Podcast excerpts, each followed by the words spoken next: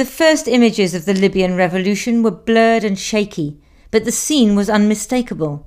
A group of youths was taking iron bars and hammers to the most potent symbol of Colonel Gaddafi's power, two of the concrete statues of the Green Book, the treatise in which he had set out his eccentric political philosophy. The ugly blocks, painted bright green with white writing, were ubiquitous outside the headquarters of Gaddafi's Revolutionary Committee buildings, where his thugs hung out in every town. On February 17th, as the protests took hold in Benghazi, the same was happening further east in Tobruk. As the ravaged blocks toppled over, young men clambered over the debris, while a swelling crowd sang and cheered, The people demand the fall of the regime. Smoke and flames swirled around as they set fire to the buildings. No one stopped them. The footage went viral.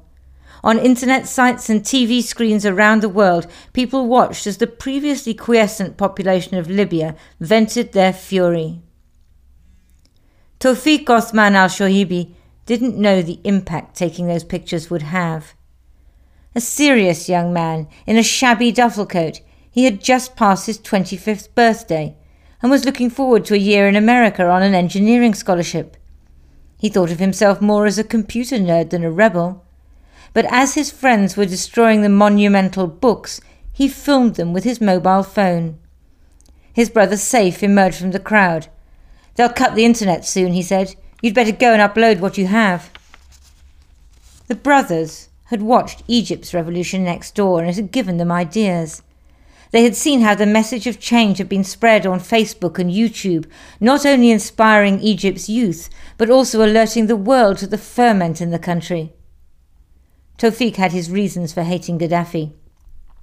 When he was born, his father was in prison.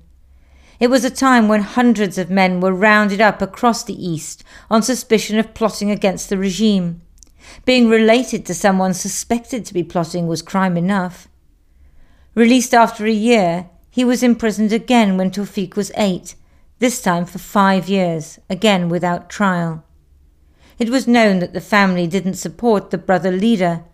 They kept their heads down. But Tawfiq still felt resentment and anger from those long childhood years, never seeing his father, watching his mother struggle, dependent on the kindness and protection of his uncles. Now, in February 2011, he locked himself inside Tobruk's sole internet cafe for 11 hours. The line went up and down, it went dead, and then was somehow resuscitated. At the end of that long night, at 3 a.m., it was cut completely and wouldn't work for another six months. But Tawfiq had done what he needed to do.